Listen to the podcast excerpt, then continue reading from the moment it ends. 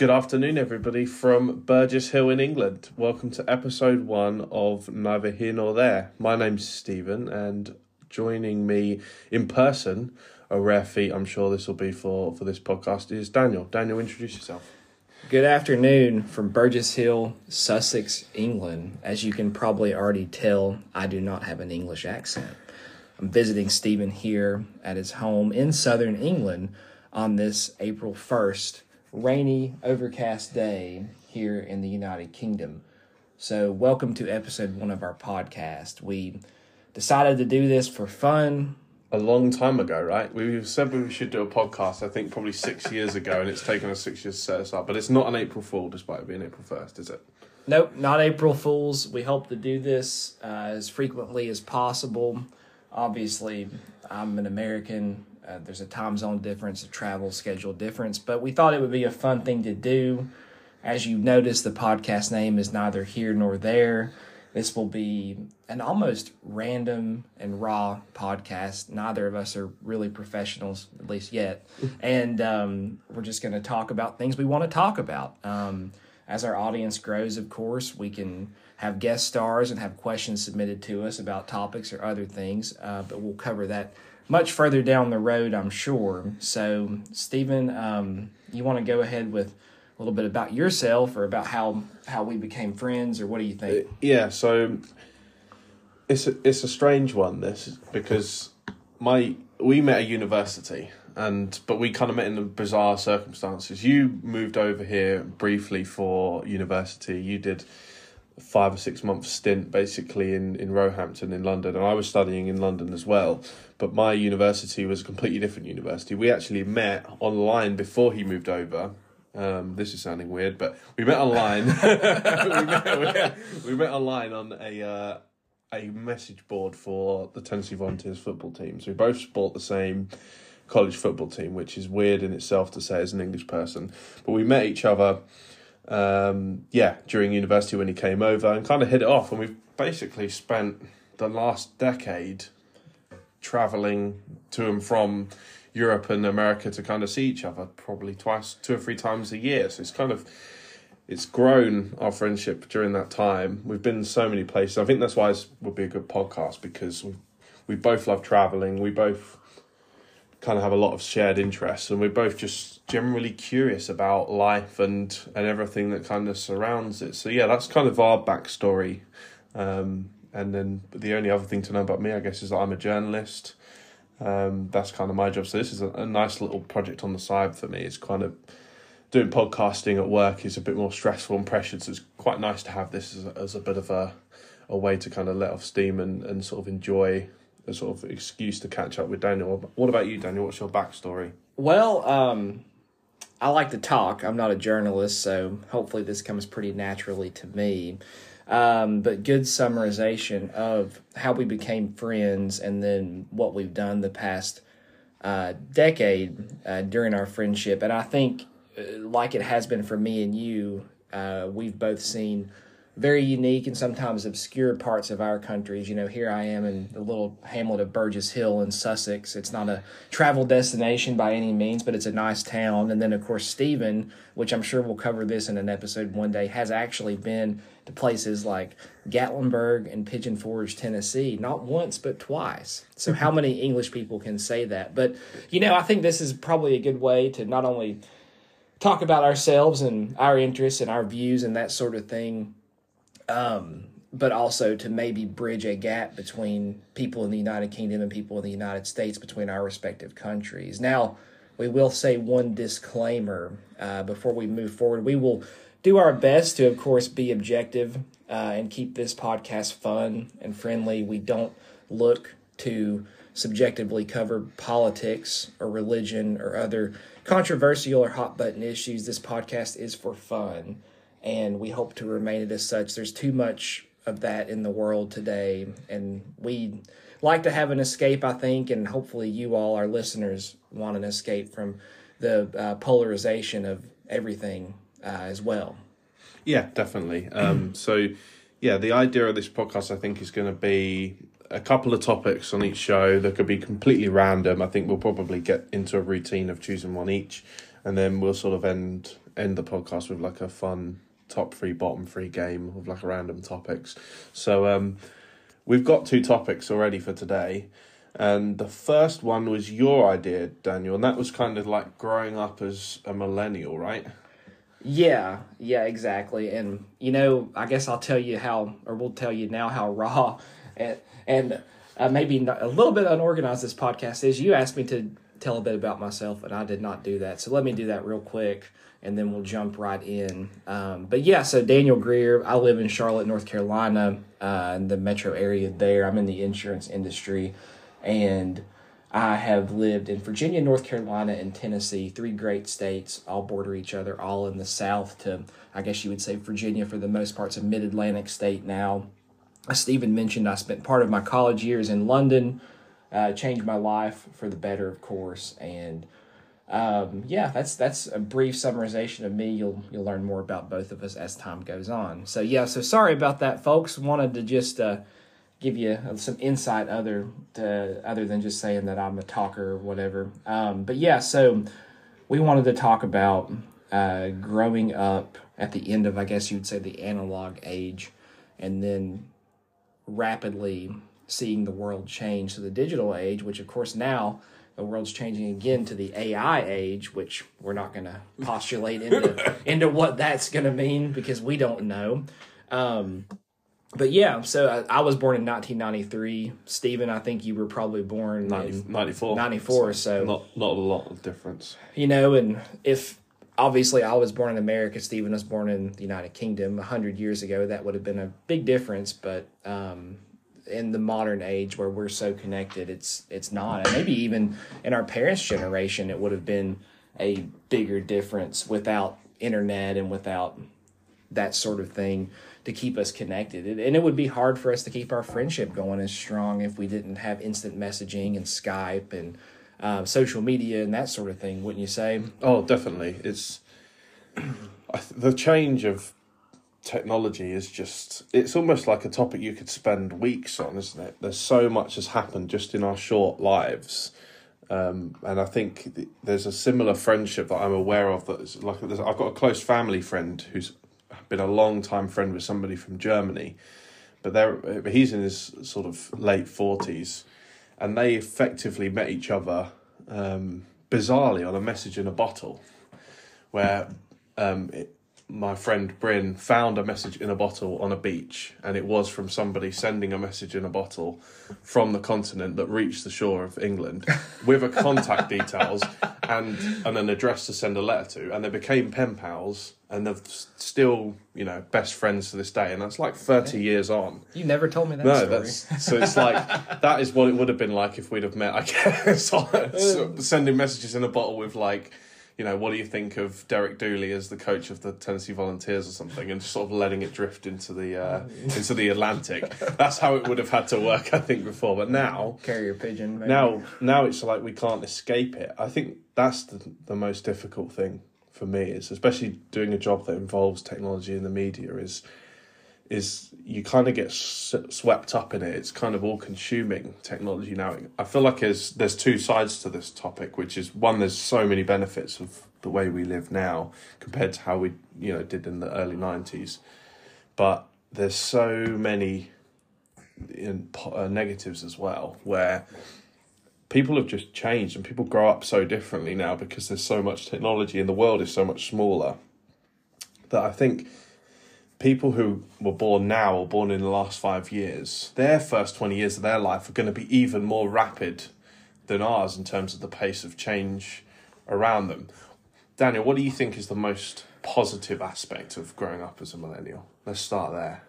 Well, just probably, I would say, the ease of living. I mean, and you know, this of course is could be a negative as well, but you can literally have anything delivered to your house uh, you pay probably one big thing is you can balance your checking account and you can pay your bills online. You know, back in the day before uh, before the current internet age, uh, smartphone age, you had to wait for bills in the mail. You might not know what your credit card statement would be every month, and you had to plan your trips around um, bill payments and those sorts of things. And whereas now, you know, I've, I've been in the UK for a week, I'll, over a week, I'll be here for another week, and I'm paying bills and you know paying my credit card and stuff from my phone. That that to me makes life so much easier. And then I guess in conjunction with that, you know, I just have a plan on my phone that makes it usable in the UK like it is in America, so I can easily talk to people back home just as I normally would.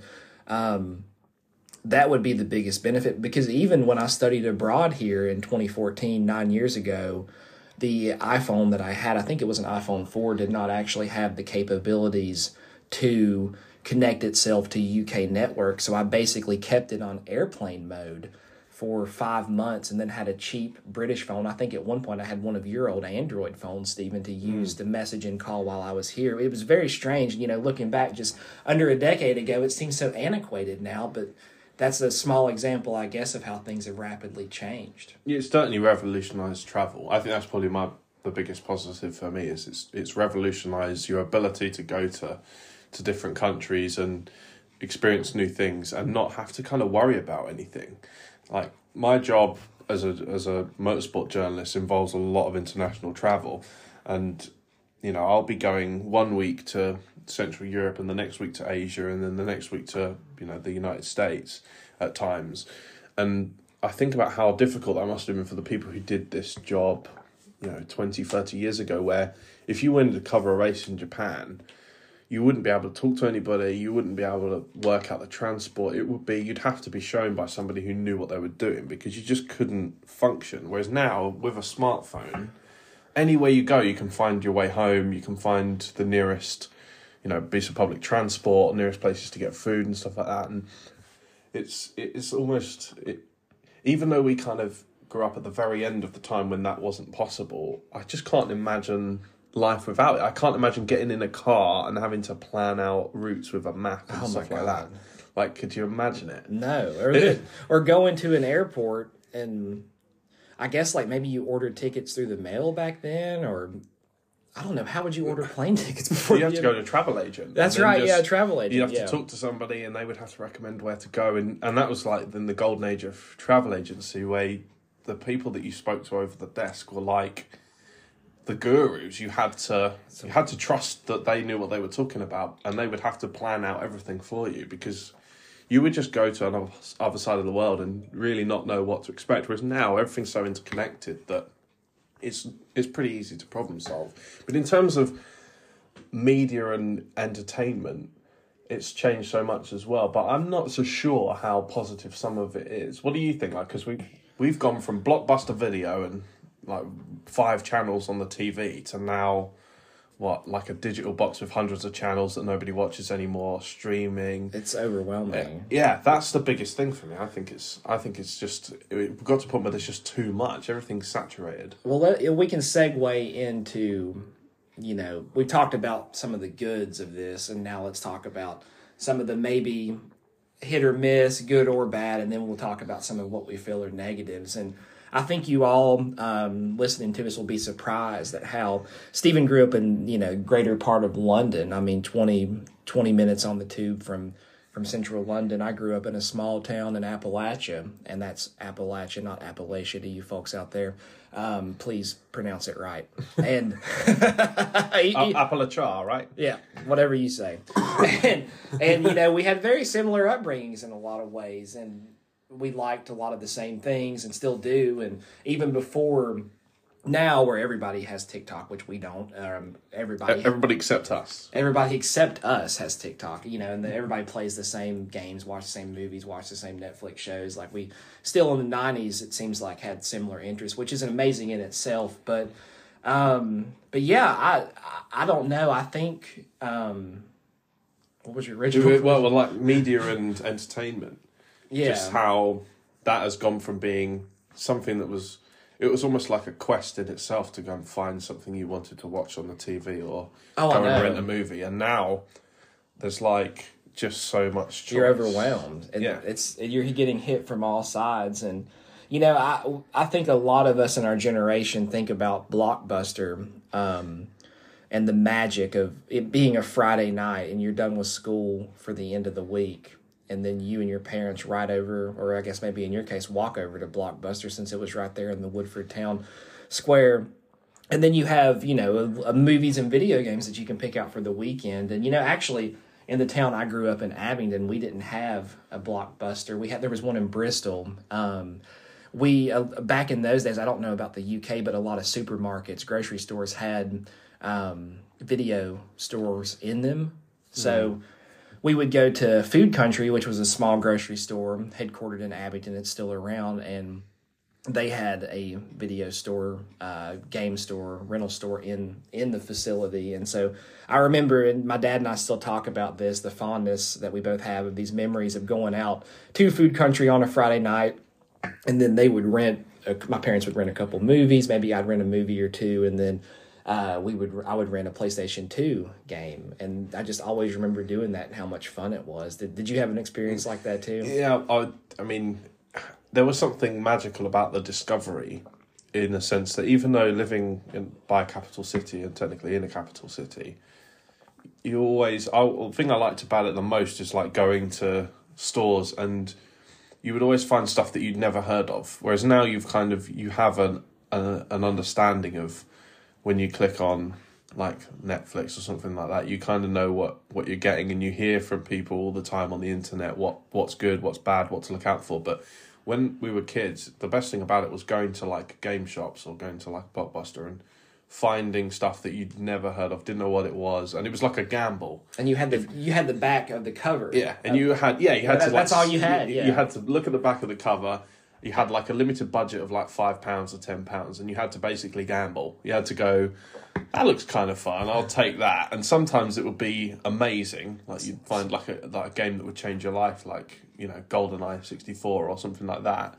And then other times you would pick out a movie that's just horrendous, or or a game. yeah, or a game that's just that's broken, but you know nobody knew anything about it, and nobody could pre-warn you of stuff being like a complete waste of money. So it was kind of I quite liked that in a way. You had to kind of pick and choose what you wanted, whereas now it's like you get like decision paralysis. That's what I find sometimes. Like we, me and me and my girlfriend have to like we go and watch specific shows, and we'll go right. We're going to do that, and we'll just watch that one show start to finish, and then when that's done, we'll move on to the next thing. Because otherwise, you just with everything in life, it feels like you could just start loads of different things at the same time, and you just never finish. Never anything. finish it. Same no. with books, but I'm always like that with books. Like trying to finish books and stuff like that. But I'm sure we'll cover books at some point Oh. because books is like such a big passion of both of us, but more more so yourself. Yeah, it's my main hobby, and I still think, despite reading 48 books last year, I think I'm currently reading seven. So that just shows you all how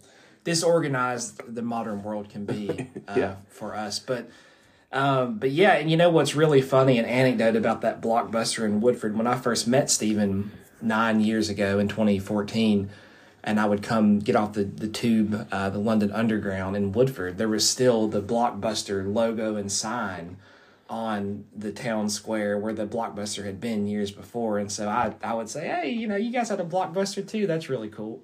You know and that's just another thing like we mentioned earlier about the connectivity of of our um of our cultures and of the modern world even even pre the age that we're in now. And you know i think one thing i remember a lot about growing up in the late 90s early 2000s were video games game boys and this was before online gaming. I mean, now it- it's basically everything's online gaming, and I'm not much of a gamer anymore. But I remember playing Pokemon, um, as most of us did back in those days, and having the link cable, and then getting together Mm. with friends for a sleepover and like battling or trading Pokemon. Did you, do ever that? do you ever have LAN parties? That was always the thing Yeah. that we were ve- we were jealous of for people in America. Is like people playing Halo and having like You didn't have those? we we we had I didn't well in the Xbox side I didn't have any friends who had an Xbox so I never played one as growing up but it was always something that you'd read about in like video game magazines about people doing LAN parties and none of my friends we never got it together to like take a TV around somebody else's house and like all sit in a room with like four TVs connected up and like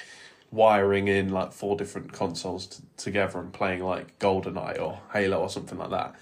I always wish we did that. But I did do the link, like the link cables on um, on Pokemon and Mario Kart and stuff like that, like being able to play each other like really archaically through without before internet connection was like persistent. It was amazing. It was. it It was, Time, at then- the time, it was. Yeah. and you know, and then we, um, I guess you know, uh, back in, in the two thousands, I played World of Warcraft, and that was addictive, and that was probably the first online game I ever played. Um, and you know, you had to have a decent computer back then to run that thing and good internet, which a lot of people still in the mid two thousands, middle class people, didn't have. You must. I, my impression of like the place where you grew up, I imagine internet connection wasn't that superb for quite a long time because living in London, we kind of I felt like the internet connection and the speed that we got went so quickly from being terrible and like dial up to being really reliable because you're in a major city. Hmm. I'm surely in like where you grew up. Was it a point where a lot of people you had friends, you know, would go around friend's house and, and they would have really bad internet even as recently as like ten years ago.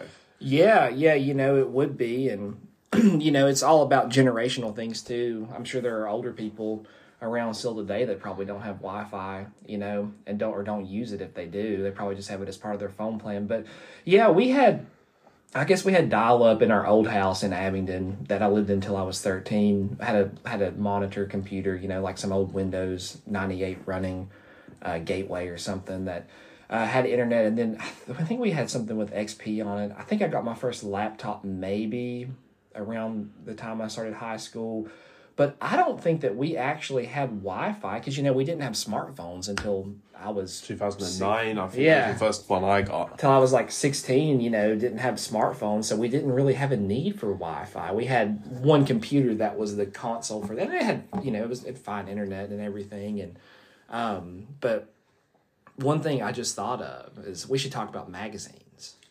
Oh yeah, because they've kind of almost not died, but they've kind of They, just they were massive. like I, I used to have so many. I used to, I used to read a drumming magazine every week. I used to read Rhythm.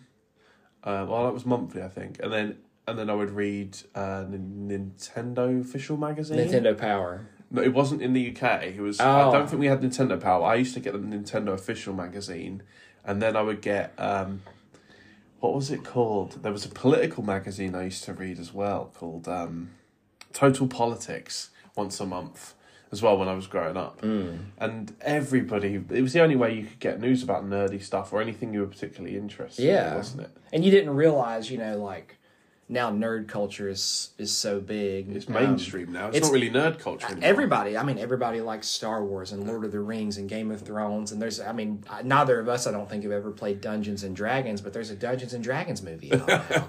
you know, and it's just, it's so mainstream. You're right. And I'll say, you know, the, the magazines I remember reading as a kid were Nickelodeon magazine, um, Boys Life, which was the Boy Scouts of America magazine. Um, I'm an Eagle Scout and a member, a life member of the National Eagle Scout Association, and then also Nintendo Power, as we mentioned. Um, so those were my things, and you know, I remember just getting it in the mail after school, getting one of those, and especially the Nintendo or the Pokemon ones, and reading them just cover to cover, and you know, learning about like games or like the Nickelodeon magazine was very tongue in cheek. Um, it was sort of like Mad Magazine, I guess. It was funny.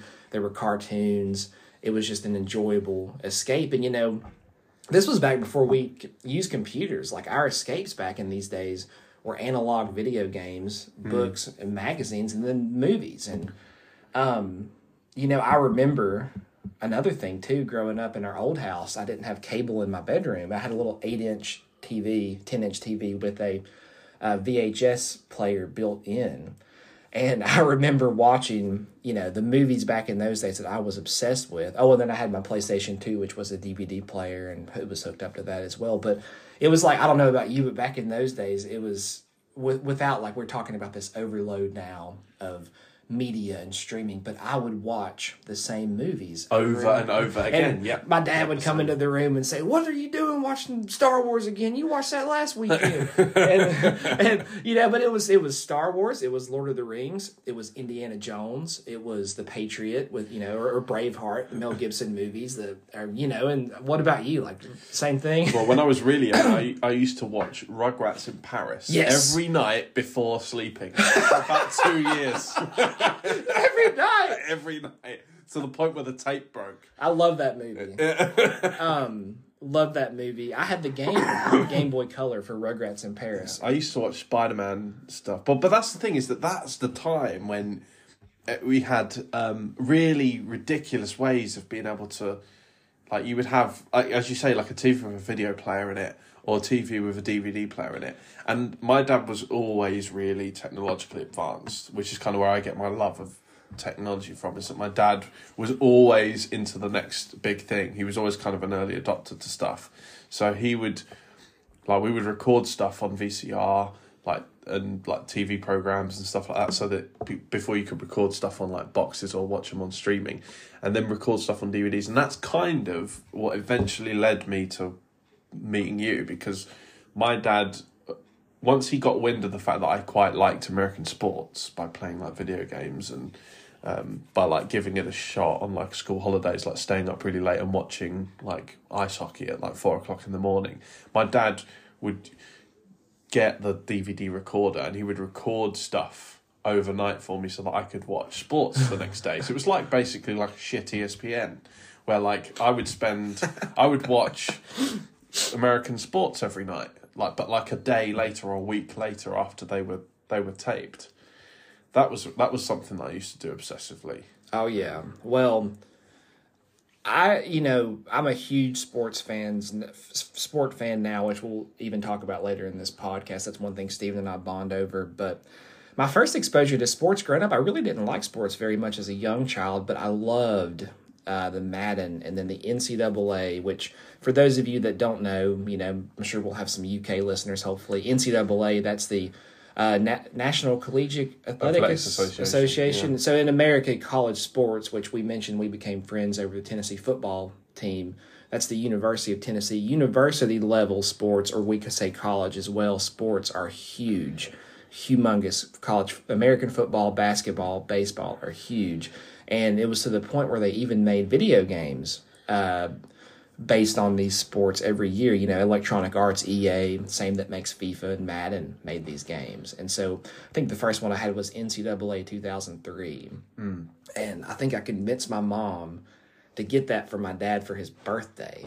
Yeah. And I'm I'm sitting here uh, saying, you know, for him. Um, but you know, and my dad would always get so mad at us play at, at playing this game because I would just throw hail marys and run halfback isolations and beat him, and then I would go for two on every every extra point, and then I would onside kick after on every kickoff or after every scoring play, and it would or, or go for it on fourth and twenty. Just you know, I didn't know what I was doing. I was a kid, but that was a good memory as well. Um, See, for me, like on the other side, now it's accessible. Like if you're in, American sports have become really big over here, and it's it's gone from like a really underground network of people over here that were like really into like NFL and stuff in the eighties and like watching baseball and ice hockey and basketball and stuff. It's gone from being something that was like you'd spend. You know, I, I remember going on holidays with with my dad, and we would like keep a tally of every time we saw somebody had like an American sports hat or a shirt or something. Go, oh my god, look, there's somebody with a Buccaneers t-shirt. Wow, like they must be a ma- massive fan because you just couldn't buy any of it. And it was the same with games, where like to get the NCAA football game, I had to import it from America, so I had to like go to my local game shop.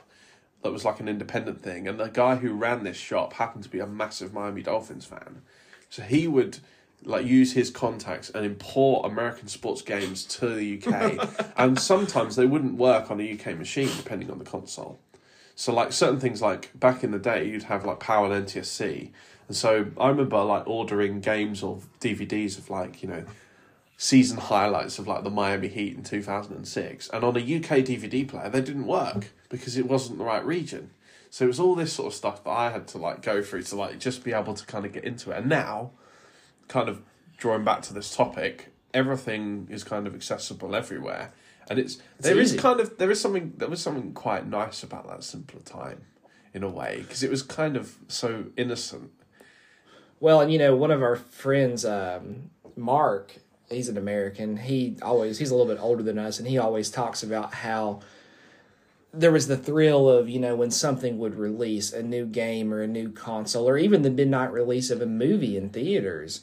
There was the thrill and adrenaline rush of going out and being a part of it. Or then if you were trying to like it, it was let's say it's Christmas and the Nintendo Wii is coming out, you know, this is like 2006 or 7 or whatever, and then like going around town and trying to find a store that still has a, a copy of what you're looking for. Like there was a lot of excitement with that. Whereas now you just can download Battle with spam bots on Amazon. Keys. yeah, yeah. You just you just do it online, I guess, and you know there there was a lot of fun to that, and um, I guess we can also talk about you know So the negatives of that, I think there is a big negative, and I feel like, and I, I'm sure you will agree with this.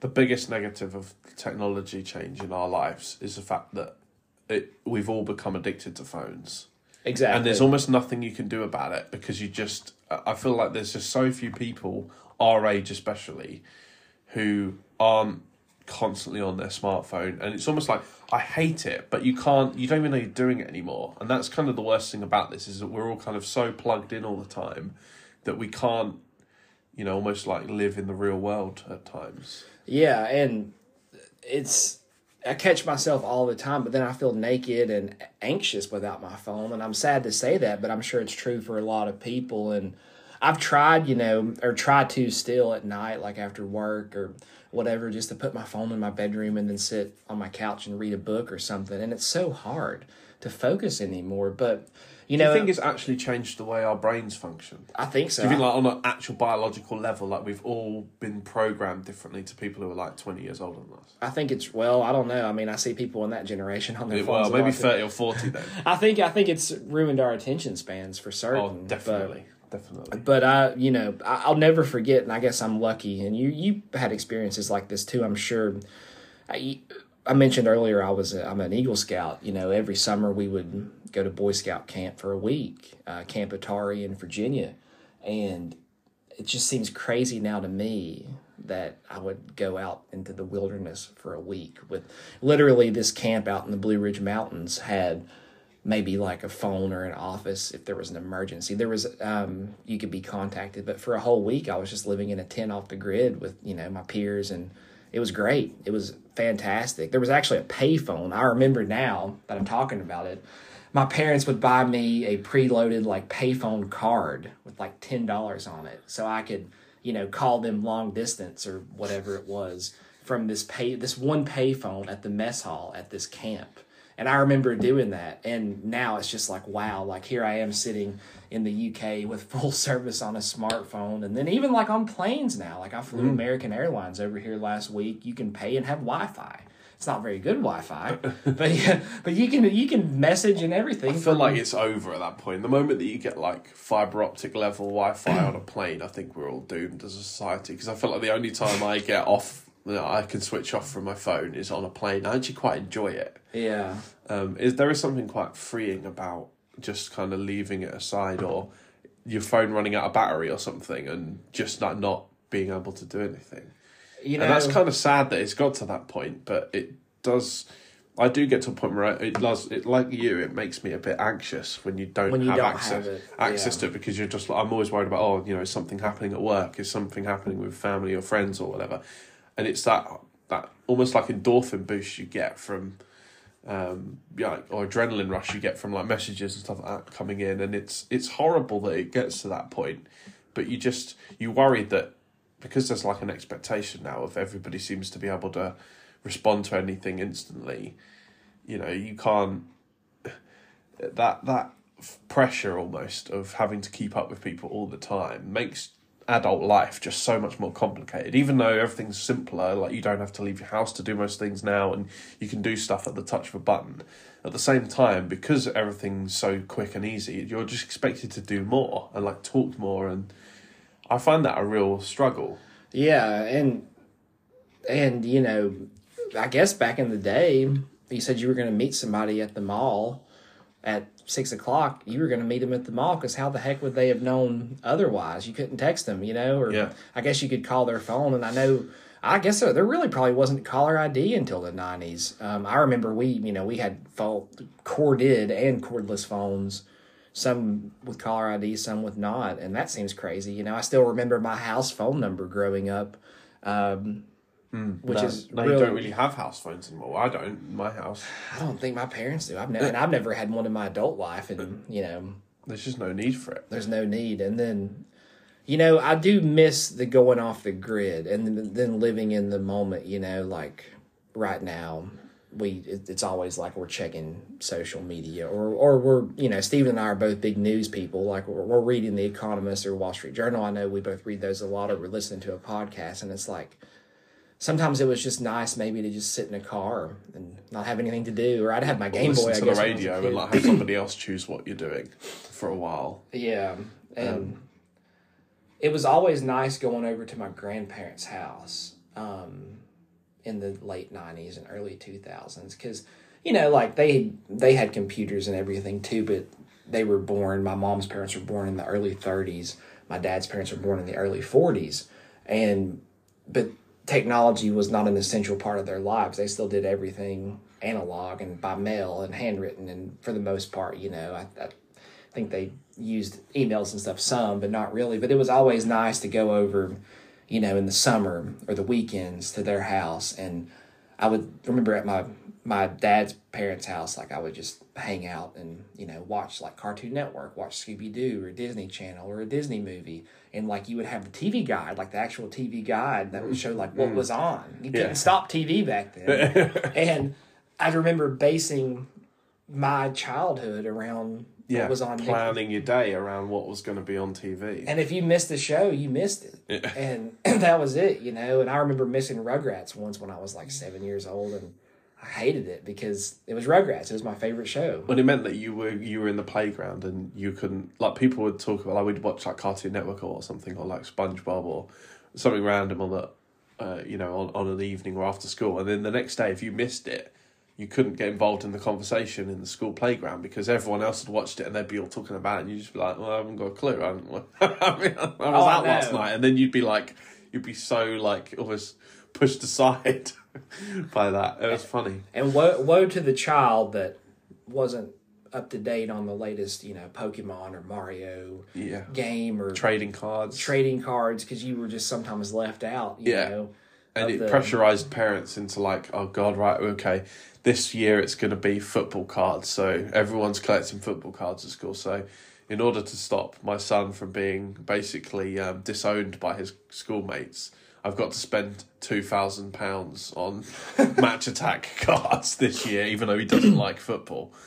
It's just it's just crazy. And I, I remember having you know i think i had some i think i've got some peyton manning rookie cards somewhere american football. Um, but you know having literally like everything to do with pokemon you know mm-hmm. like pokemon towels yeah like beach towels, Pokemon cards, Pokemon movies, the Pokemon DVD. I mean, the games, you know, whatever. And then the same with a lot of the stuff that, like, literally back then, I think we were talking about this the other day. It was like if a movie was coming out, you know, say like Shark Tale, that animated Will Smith movie that I think DreamWorks did 20 years ago, there was a video game. Yeah. Like, you don't see tie in video games anymore. because it costs it takes six years to make and it costs about 300 million pounds to fund each one now yeah no there was something nice about that do you want to move on to topic two Yeah. Um, so topic two is my my to- my chosen topic for this and this is like um, inspired by the fact that baseball's just started up and and summer sports are kind of on the horizon um, so I kind of want to just talk about like summer sports memories and like the culture of that and like you know what you think of when you think of like you know spending time over the summer following teams and stuff when the weather gets nicer and um, you know we have like sports like cricket football and, and baseball and stuff over over the summer Yeah, I you know I wasn't a huge sports fans really fan until really I was a teenager, and not particularly a big baseball fan until I was in college. And I'm a huge Atlanta Braves fan, uh, and have been now for you know a decade. But my family, uh, in particular, have been Braves fans for a long time, so I always associate the summers with the Atlanta Braves. And my, my mom's mom was a huge Braves fan. My dad's a huge Braves fan. My dad watches every game. I watch as many games as I can, probably most of them. Um, but the best thing about the best memory um, and about summer and then about the Braves and then growing up as well was back when Ted Turner owned the Braves.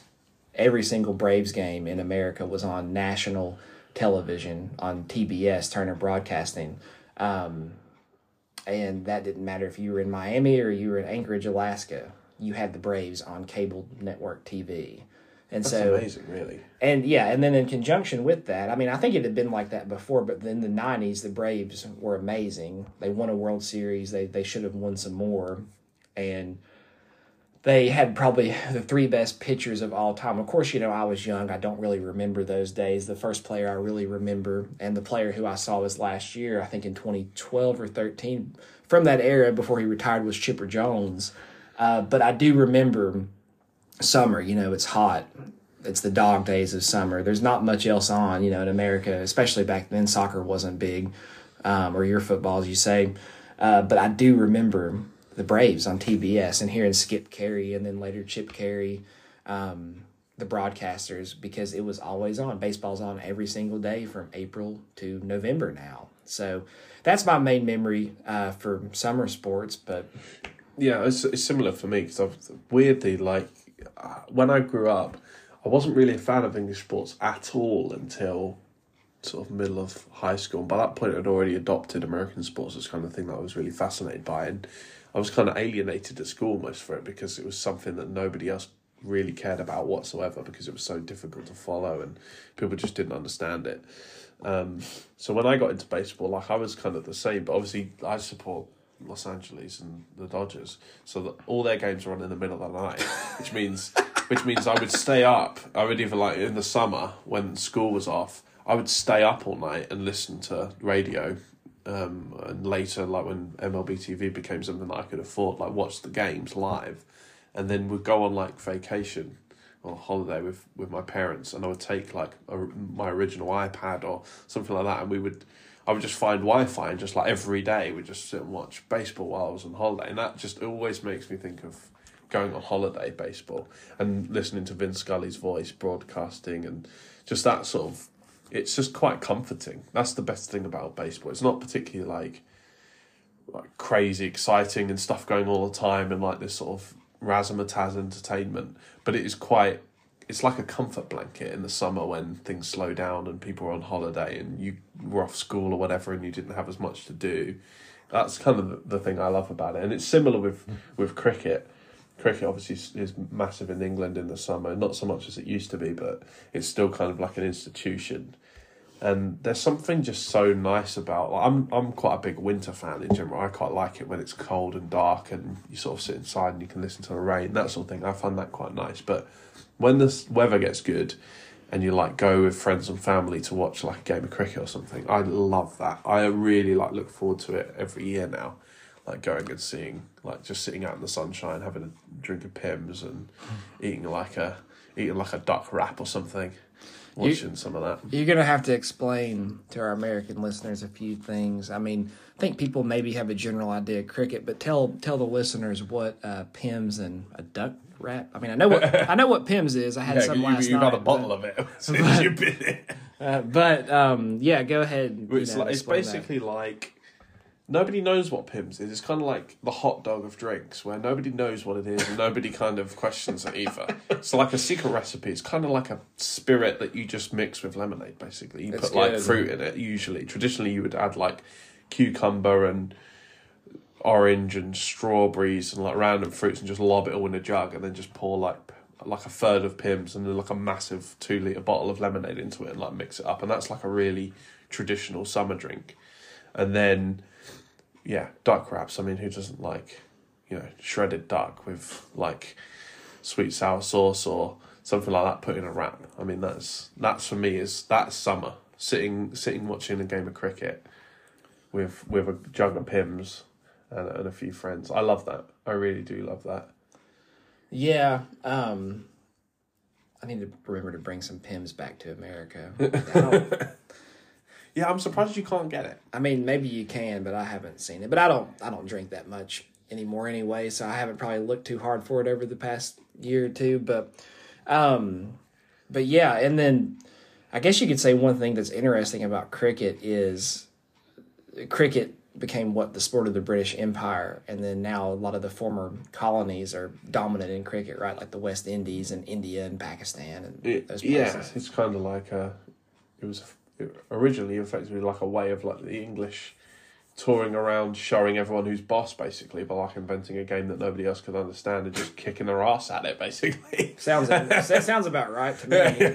To be So- fair, yeah so america's not quite caught onto it yet but you'll get there you will get there at some Ah. point so you say. Well, you know, I will say baseball and cricket are seemingly similar sports, but one one thing I enjoy about baseball is the the scientific uh, aspect of it. You know, it's a very calculated sport.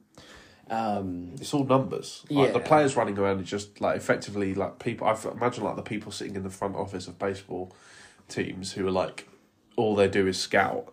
The um you know i imagine they just when they look out of the field they just see numbers running around rather than players because they just it's so statistically driven isn't it? It's amazing. And you know I, I will attest to one thing that really makes you appreciate baseball more is ken burns' documentary that he did in the 90s and then i think expanded upon in the 2000s through the steroid era. Uh, if you watch that it's on amazon prime uh, through pbs it, it's amazing and it really makes you appreciate the longevity of the sport and it, it's truly america's pastime. Now this year they've obviously sped the game up. They've made some changes which look like they'll make it better, but baseball still needs to evolve. I don't know how to make it more appealing again to people. probably less games fewer games because it's 162 games a year for every team it's just too many But you know, no games feel urgent because it just feels like oh it's okay if we lose Well- five games in a row it's fine true. that Whereas, is a good point. like NFL when you've got like only 16 games a year or 17 games a year now or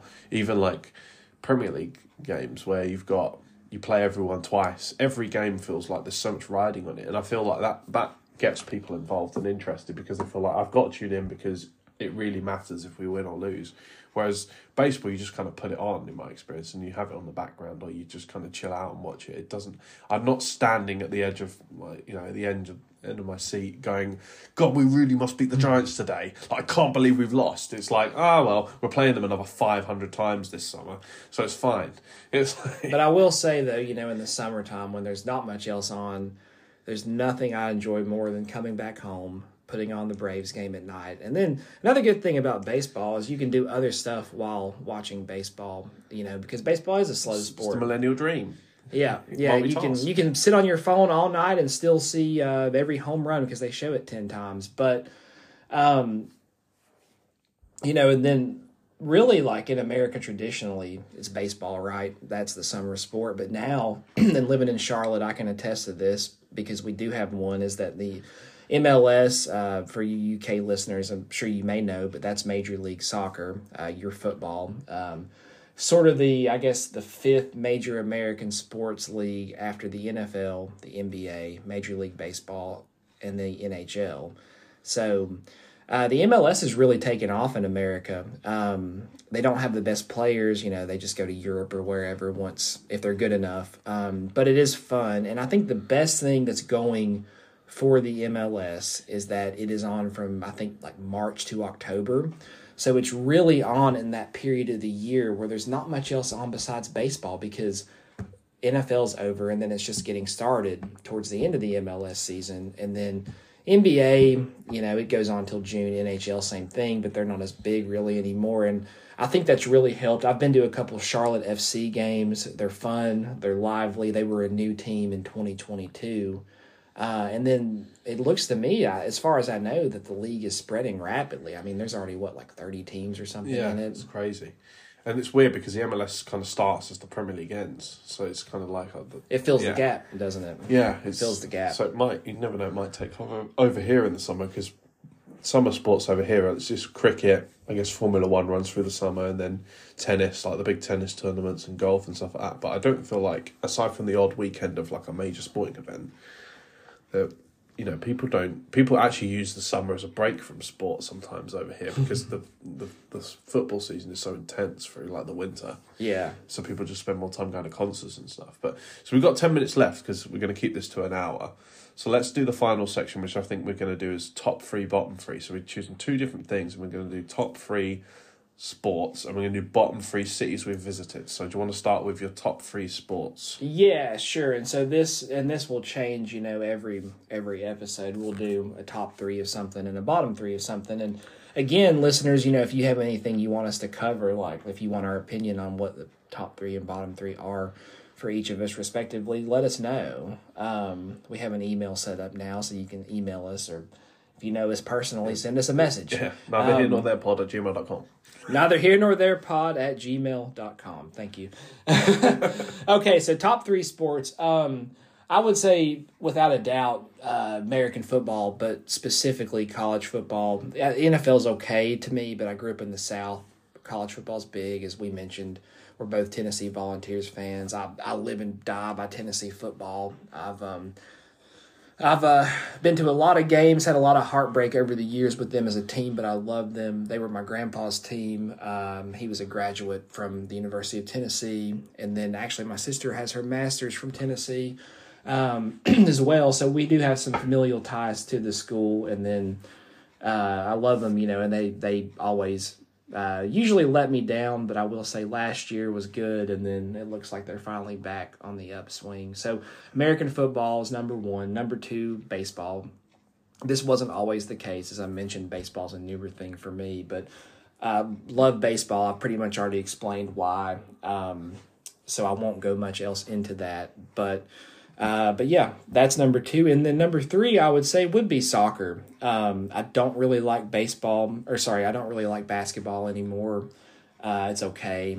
And then I don't, I've never liked hockey. Again, I grew up in the South. It doesn't really. Not a lot of ice. Not there? a lot of ice um, in the South. That's a Northern Canadian, you know, Yankee thing to do. Um, so yeah, so number three would be soccer. Grew up playing soccer or football uh, for you UK folks out there, um, and really, I think I, I remember playing. I think it was FIFA World Cup two thousand two on the GameCube. That was great. And then first World Cup I remember watching was 2010 in South Africa. That was fun. And then uh, my dad and I started watching Premier League back when Rooney was playing for Man U, and uh, that was he loved Rooney. But now we're both Tottenham fans, thanks to Stephen and his dad, and um, so yeah, I've just been sort of fully immersed into it, and then of course mentioned Charlotte FC being in my city currently, and that helps as well. But that top three sports, long-winded answer as far as it goes. All right, what are yours? Uh, okay, my I'll I'll be more quick fire. My top three sports is UK football, number one. Massive Tottenham fan, season ticket holder. My family have been going to Spurs games since the nineteen forties. It's a it's a big deal for my family, and more so now that it's been in a long time. Um, bizarrely, because when you started studying abroad, we started to go to games and took you to some games, and that kind of sparked my true love of the team. So I've been massively into them since then. Second is American football, massive Tennessee Volunteers fan, and a Green Bay Packers fan in the NFL, and I love love that sport so much. Go to America every year at least once to try and see it, and then um, NFL games yeah, in London. yeah, and then NFL games in London, and then third is difficult. I kind of feel like it should probably be. It's either baseball, basketball, or cricket. I can't really choose. Um, I'll I'll I'll go. Mm, it's a three-way tie. oh, yeah, it's a three-way tie. It's a three-way tie. With but I prob- probably basketball's just nosing ahead. As you've learned, neither of us can answer direct questions very well. So bottom three cities. Bottom three cities. Well, huh, that's tough for me. I, you've seen a lot more armpits of the world with your travels than I had. Um, I would say probably number one would be Detroit, Michigan. Uh, you know, Detroit gets a bad rep. Everybody knows how Detroit is. Uh, I didn't really have a bad time there. Um, I enjoyed it. The, actually, the downtown of Detroit's really nice. I went to a baseball game at Comerica Park back in 2016. It's a great ballpark on the, I think it's the St. Clair River. Uh, it was in the summer. The weather was good, but you know Detroit's not great. Um, even down there around the city center, at least at that time. Granted, this was seven years ago now, almost. Uh, there was still a lot of rundown buildings. There were still a lot of issues with uh, people on the streets. There were casinos, you know, kind of rougher crowd type of deal. Um, so that would be number one. Number two would probably be, uh, I think it was Tangier, Morocco. Nice. Um, which I have been to Africa. I've been to Morocco. I went uh, on a trip to Spain. We took a day excursion to Morocco back in like 2008, maybe. It was a long time ago now. Um, and it is what you know you would expect. Like it was really cool to see the Arabic and Berber culture and architecture. The food was amazing, but it's not a very nice place overall. You know, it was dirty and didn't necessarily feel safe. And uh, I do remember seeing a Pizza Hut there though, which I thought that was was really funny and out of place. Um, third, I would probably say, uh, and I, I do say this with a bit of bias, is probably Tuscaloosa, Alabama, um, which. To be fair, it's not even a city; it's a college town. But whatever. Um, you know, I went and saw Tennessee play Alabama there in 2016. Uh, they lost. It was a good game, but it's just not. You know, all all all feelings aside towards Alabama, um, it's not a very nice town. It's run down. Um, Yeah. You know, it's visibly different than the Carol- North Carolina, Tennessee, Virginia. Um, I would go back. I mean, the stadium's great. The people were nice. It's just, you know, wasn't wasn't the best place in the world, I guess you could say. But okay, So my my bottom three are Shanghai is probably the worst, um, and Mexico City second. Both just really too overcrowded. People aren't particularly nice when I, in my experience when I was there. And it's kind of the only places in the world I've ever felt particularly unsafe. And this has come from somebody who's lived in a capital city their whole life. Um, and then the third one's Marseille. I'm going to go with Marseille in France France? because it's a place in being in the south of France you expect it to be this like Riviera, this fantastic like you know lovely weather, great food, just sort of really picturesque postcard kind of city, and it's not. It's an absolute hellhole. Um, I, every time I've been there, I've always been like surprised at just how industrial and just run down it feels. Maybe I've not been to the right parts, but that's what I'll say. So yeah, let's wrap it up now keep it just under the hour mark. Um, it's been really cool. It's been a really like really fun hour. I think it's quite nice to just sit and chill and chat. Yeah, it's been good, and we'll of course be doing this um, remotely, probably the next time, since I'll be going back home soon. Um, and then of course when we're together, we'll do this. But no, it's been fun. It's felt natural. We could probably keep talking for a couple more hours, I'd say. Um, yeah, and it makes it easy. I mean, we just sort of ta- started talking about this seriously the other day, even though we kind of talked about it years ago. Set it up, set it up on Spotify, made a quick logo, and made a quick Gmail account, and here we are. And you know, again, this is just for We're fun. pro podcasts now. We've completed it. Yep, we'll wait on uh, Joe Rogan to invite us. It'll be any minute now, I'm sure. oh, there he is now at the front door. oh, hi, Joe. Are You're right. Well, Yeah. you know, uh, it's it's good, you know, to do this, and even if it's just for us to talk and hang out and that sort of thing, it makes it makes it fun. Um, but we hope the audience grows, or we hope at least our friends and family will listen to us, or you know, We're starting crushingly small, but we will grow. yep, yep. So shout out to probably parents and, shout, shout out to the four listeners. and, and siblings that probably hear this episode. And yeah, don't forget to email us, like and subscribe, share it, talk about us. Um, if you don't like us, keep your mouth shut. Yeah, fantastic. We'll uh, see you in a couple of weeks, probably for the next one. Thank Yeah. you very much. This has been the Neither Here Nor There podcast, and we'll see you in the next one. And I'm your host, Daniel Greer. And I'm Stephen Kilby.